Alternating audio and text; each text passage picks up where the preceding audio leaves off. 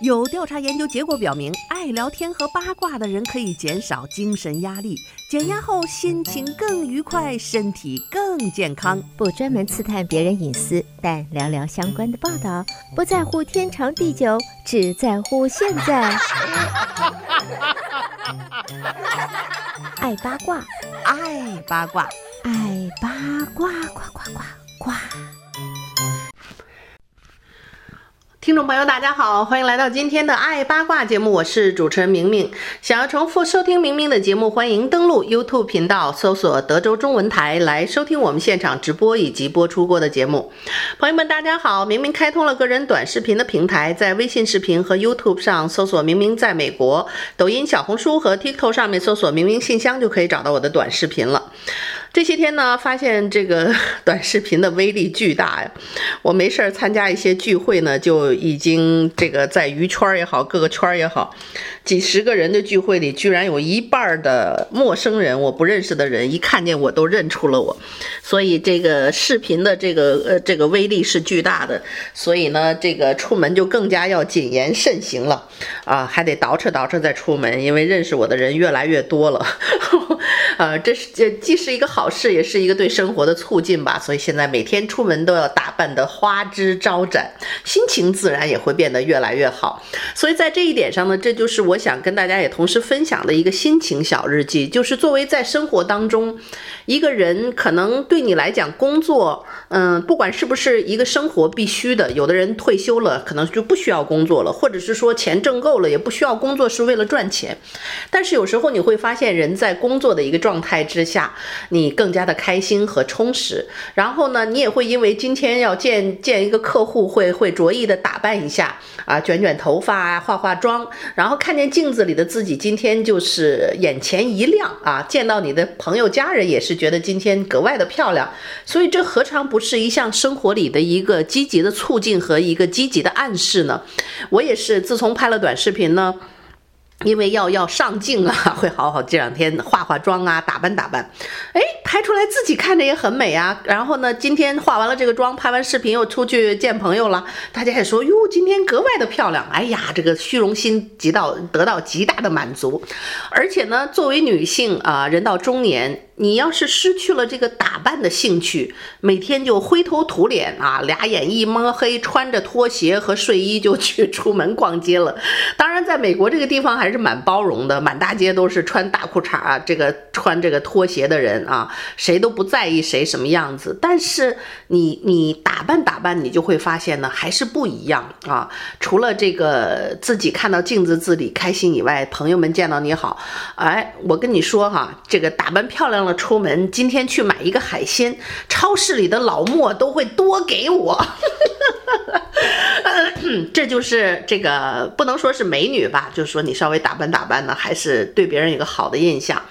别人对你会对你有很多的照顾啊，这些都是一个让你很开心的事情。所以灰头土脸的过也是一天，打扮精致的出门也是一天啊，有精力的话呢，还是可以啊照顾自己的身心，有能力的时候呢，还是多出来做一点点事情，哪怕是力所能及的，哪怕是自己的兴趣爱好，包括像我这样拍短视频，你也可以拍。每个人的生活有不同的视角，有自己不同的方式啊，可能你也已经退休了，或者是工作不那么繁忙，这些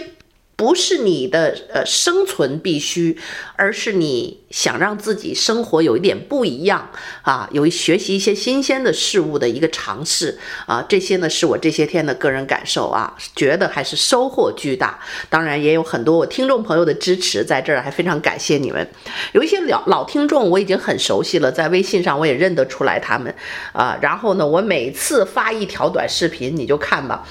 同一个人呢，会给我众多的视频下面全都点赞，全点小红心，你就知道这都是属于这个叫铁杆粉丝吧啊，所以就非常的感激。那么在昨天的节目里呢，我跟大家分享了一下就是我们在9月份开始，德州呢经过了一个1000多条的各种法案的一个通过，有700多条是从9月1号这个月开始是执行的。很多朋友呢非常关心的是那个汽车的 inspection 的事情，就是我上一期节目也跟大家介绍了，可能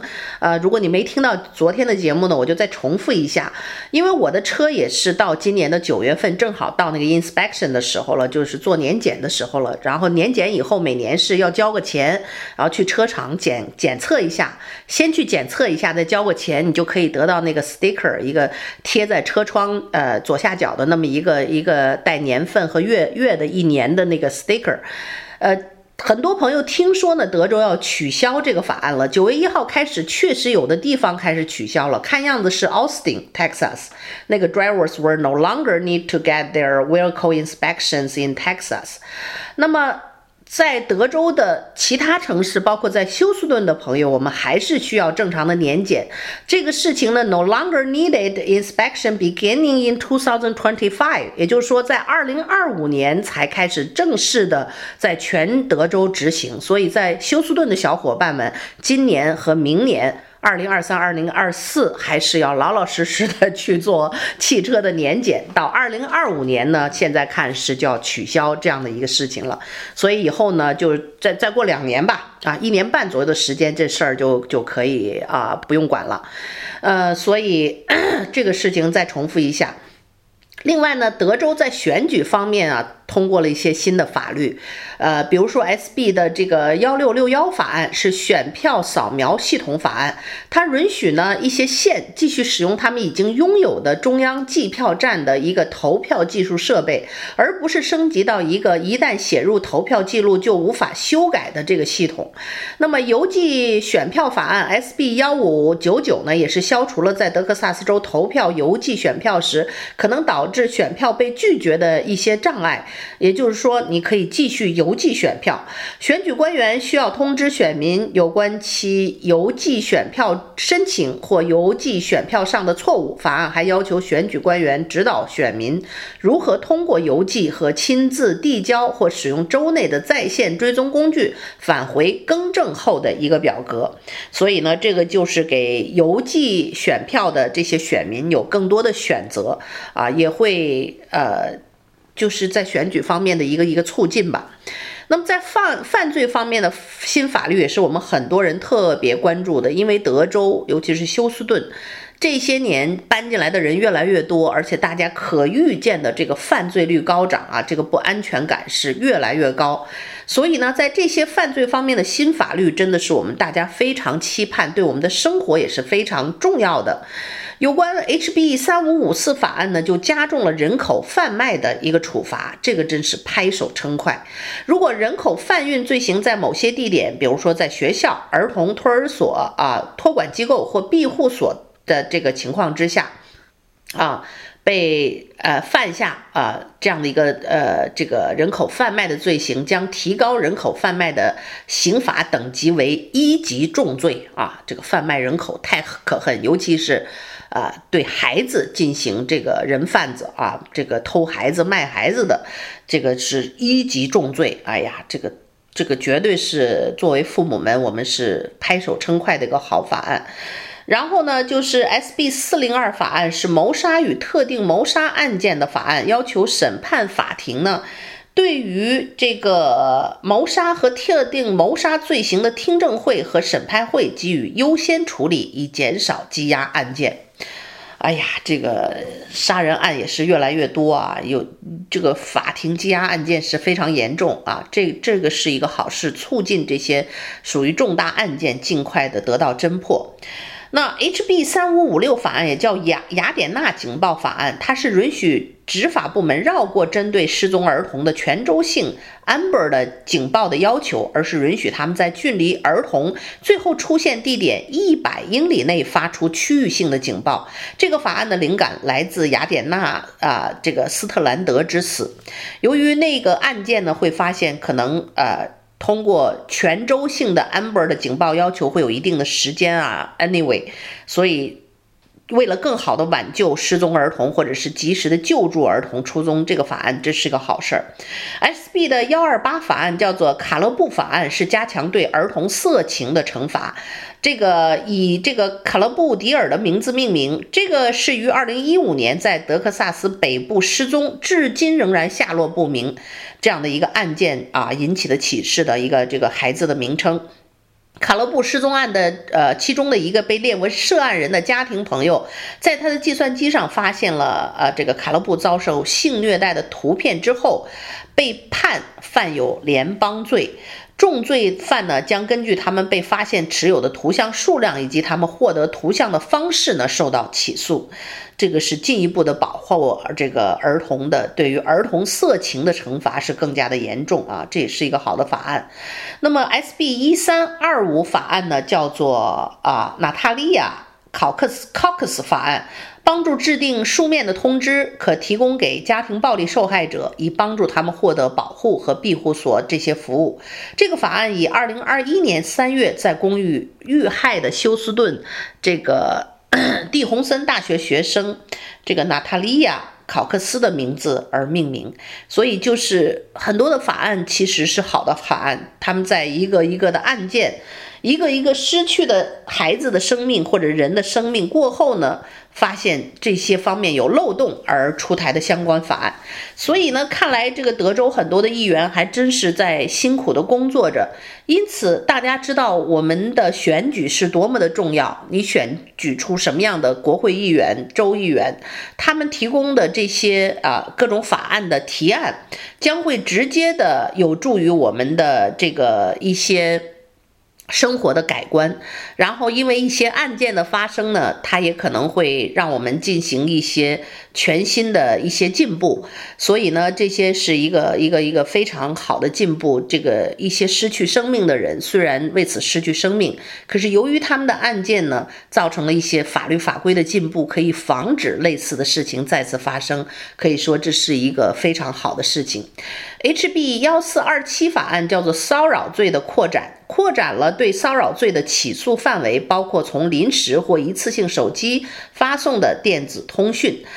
这个下次发短信做性骚扰的这些人你也一样这个叫做骚扰罪了，叫做 HB1427 法案，你也会得到一些法律的惩罚。这些呢都是一些相关的进步吧。那么在与芬太尼相关的新法律方面，我们也看到了一些非常好的进步。这些进步呢也是和所有这些提案的议员们是有关系的。这个 HB6 号法案是叫做谋杀指控，它允许检察官指控分发含芬太尼药物的人犯有谋杀罪，如果这导致受害人的死亡，由芬太尼引起的死亡也将在个人的死亡证明书上被分类为芬太尼中毒或这一类的中毒案件死亡。所以呢，这个也是对于这个毒品的管控和这个新型药物毒品的一个控制。另外呢SB 的867法案叫做大学使用 Narcan 的法案，允许向德州的大学和大学分发 Narcan。这个是一个什么呢？是一种药物，这是一种治疗防治阿片类药物中毒的药物。也就是说呢，他们给大学发一种药，是对于已经使用毒品的，或者是说这些禁止使用的这些芬太尼药物的一些学生，给他们一个类似于解毒的这么一个药物吧。哎呀，这也都是没有办法的办法呀，感觉就是改变不了现实，但是至少能够挽救一些生命。美国进步的同时，我们也看到也有很多难以一时半会解决的社会现象。所以这些事情也告诉我们，在美国生活的华裔我们在取得了美国籍的身份之后呢，真的是要积极的参与投票和竞选，选出这些议员们能够发出我们的声音。当你看到社会上有一些不公平的现状的时候我们通过向我们所选票选出来的议员发邮件、打电话去表示出你的意愿，去推动啊这样一个法案的提案，最终让这个提案通过，就是在一天一天通过每个人的努力，让我们的社会变得越来越好，让我们所自己生活的这个城市和这个州变得更加的人性化，变得更加的公平和合理。所以每个人发出自己的声音真的是非常重要。这一点上呢，我自己也深有感触啊。这个前一阵子有一些小小的官司，得到了一个非常好的一些结果。其实呢，我过后想起来，这个结果除了律师团队的努力，更多是我个人的一个努力和坚持。当你遇到不公平的事情的时候，一定要大胆的发出自己的声音，而且为了坚持这个正义，我不惜打官司打到底。你有了这样的一个概念和信念在的时候，你发出的声音，你的每一条提示，对方法官都是可以听得到的，最终法官会站在正义的这一边。所以呢，这是我个人的一些体会。所以可能很多第一代华人，我们的英文状况不是很好，我个人也是如此，作为第一代移民，但毕竟是我们的第二语言。但是在你想表达自己意愿的时候，即使你用的是你第二语言，你并不觉得这个是你像说中文母语这么利落，它仍然可以表达好你的声音啊。你说不了那么完美，但是你仍然可以改变一些不公平的现状，这是就是我个人的体会。所以有机会大家一定要去投票，有空呢也可以学一学英文，更好的融入我们这个社会。好的，听众朋友，您正在收听到的是德州中文台的爱八卦节目，让我们稍事休息片刻，欢迎继续收听今天的爱八卦节目。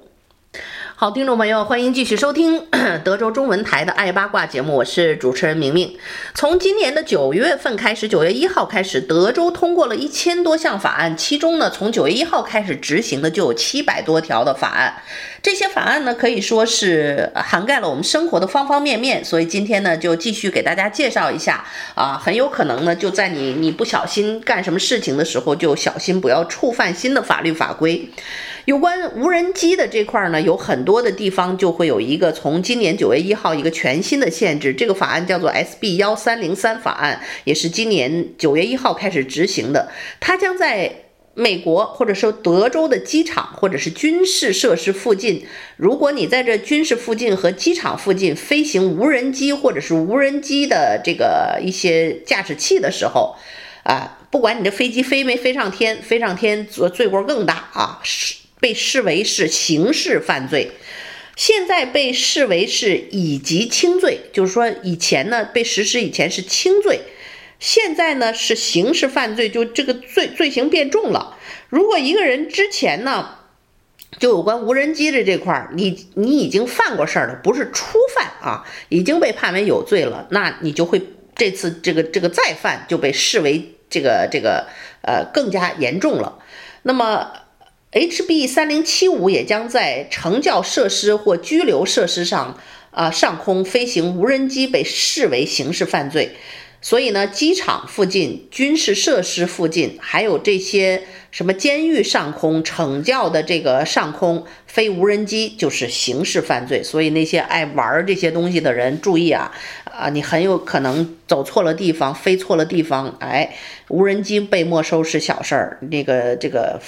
遥控的这个主人就会有大问题了。那么接下来呢，我们看到 SB694 法案，叫做教堂安全的法案。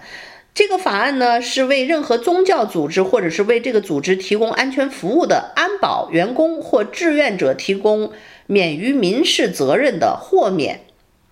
哎，这个民事责任的豁免，所以这个教堂安全大家也很担忧啊。最近由于这个德州或者说美国的枪击案件，包括在教堂里发生的枪击案件，让很多人会有这方面的疑问。新的 SB 的694法案呢，他们是为那些宗教组织提供安全服务的安保员工和志愿者呢，提供了更多法律上的保护。就比如说他们出于不是自卫吧，保护其他人员啊，可能发生一些什么样的事情的时候，那么这些法案会给予他们更多的这个保护和责任的豁免，这是一个好事情。那么 SB 的1236法案呢，是有关于扩大狩猎限制的法案。这个德州的渔猎部门啊，是工作非常努力哈。我因为最近疫情开始这几年，经常钓鱼啊，经常户外，我就发现了这个部门权力巨大。首先呢，它这个德州渔猎部门，它可以征地。据说呢，曾经有一个就是一个州立公园，原来是一个私人土地，然后原来那个土地商把这一部分呢就捐给国家作为，也不是捐，那个时候就是可以使用州立公园，就这么多年一直在用。这些年呢，原来的这个土地商就改变主意了，想把这块地卖了做商业经营。然后呢，他又不愿意把那个公园那块划出去，也就是说不想赠送这个这么大一片土地作为州立公园。然后呢，那个房地产开发商也很喜欢这块地，因为那州立公园的环境是非常美的，你在那个水边呐、森林里面什么，这开发社区是一个很好的卖点，他能赚大笔的钱，所以呢，他很想把那个地买下来，所以就买卖双方都很乐意，这多少钱的一大笔交易，多少 acre 的土地要成交了。后来呢，德州渔猎部门这事儿我在爱八卦里聊过，就把这事儿给摁住了，就是说。德州渔猎部门还有一个法律赋予的能力，就是我可以就是一票否决或者是征地，我就把你这个州立公园这地给征了，你就这个私人土地就成国家土地了，你这事儿你一点辙都没有。所以呢，就当时我也报了那个新闻，这个德州渔猎部门也是非常强硬，先是好说好商量，跟你商量能不能把这个留下或怎么弄，商量不成，一看他们合同都签了，这地马上就要卖了。州立公园就要没了啊！这个时候他们就开始实行一些强制的手段，包括，这事儿先好说好商量，这不行我们就动用法律赋予我们的权利，德州渔猎部门可以征地啊，就把这个州立公园给留住保护住了。那么这个州立公园呢，它每年对于钓的鱼啊，对于狩猎的范围，它都会有一些变化。然后呢，这些渔猎部门的人工作真的非常辛苦。我看在海上，他们有那个船啊，他会在海上看那些钓鱼船呐、你那个窟窿里那个鱼钓的合不合格啊？比如说某一种鱼，什么 red snapper 啊，一天一个人只能10条，还有 size 的限制。一检查你这里有不合格的或者超额拿了鱼了，就会得到一个天价的罚款啊！所以呢，这些人工作非常努力，为了保护我们现有的环境，所以美国的这些整个的这个渔猎保护部门的工作是非常认真努力的，他们的工作也确实是非常有效果。所以我们看到美国尽管这么大啊，自然环境仍然是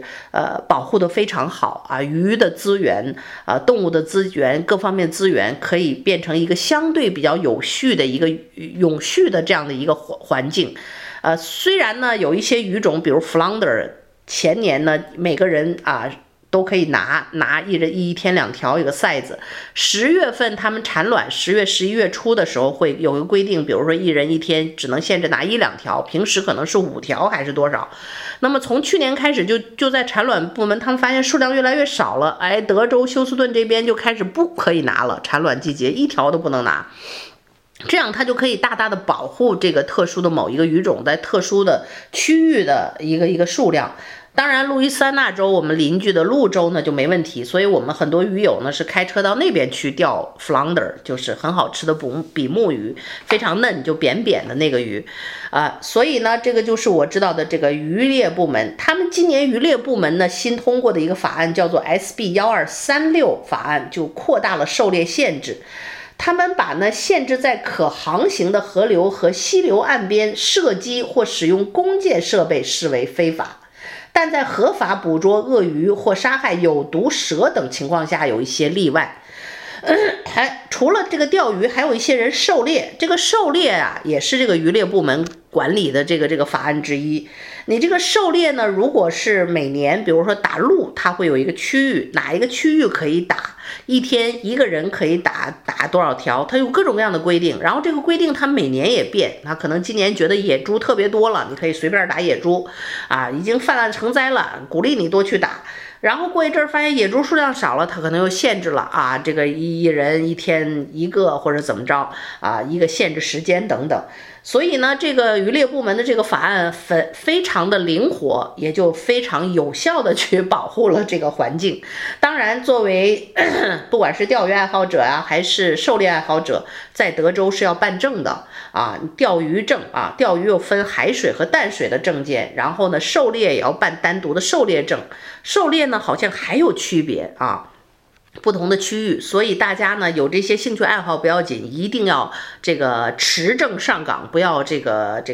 没证去干这些事情，就违法犯罪。哎，渔猎部门呢，你不常看见他们，看见一次逮着一次，哎呀，那罚的是倾家荡产啊！有人抓螃蟹抓多了，一窟窿的那个小的螃蟹，好，这个一年的工资。白干，再严重了，恨不得这个还要蹲监狱。所以大家不要小看这个渔猎部门的这些法律法规。如果有这些兴趣爱好呢，即使你知道相关的法律，它今年会有一些新的变化。你知道那个弓箭射击啊，也挺好玩的。有一部分人喜欢干那个事情，用那种那个弓箭很厉害，是钢的，而且有的现在那个非常先进呐、那个弓瞄准器啊，什么都有。哎，他今年就是这个 SB1236 法案扩大了它一个限制，就是说，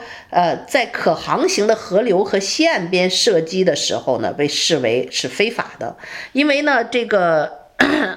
河流上面可能会有船，可能会有 kayak， 可能会有各种样的这个人类的活动，所以这个弓箭射击很不安全。第二呢，它也可能会对一些野生动物啊，这个造成过多的一个伤害啊，在水里藏着的鳄鱼都没有办法幸免于难，所以这是一个新的这个狩猎限制的一个法案，可以说呢，也是为了更加的保护德州人的一个利益吧。所以在这些相关法案出台的时候呢，明明就提醒大家，如果有这些方面的生活，每一年都随时关注法律的变化，我们呢就可以知法懂法，不会犯错误了啊。好的，听众朋友，由于时间的原因，今天的爱八卦就到这儿，和你说一声再见了，感谢您的收听，我们下次节目再会。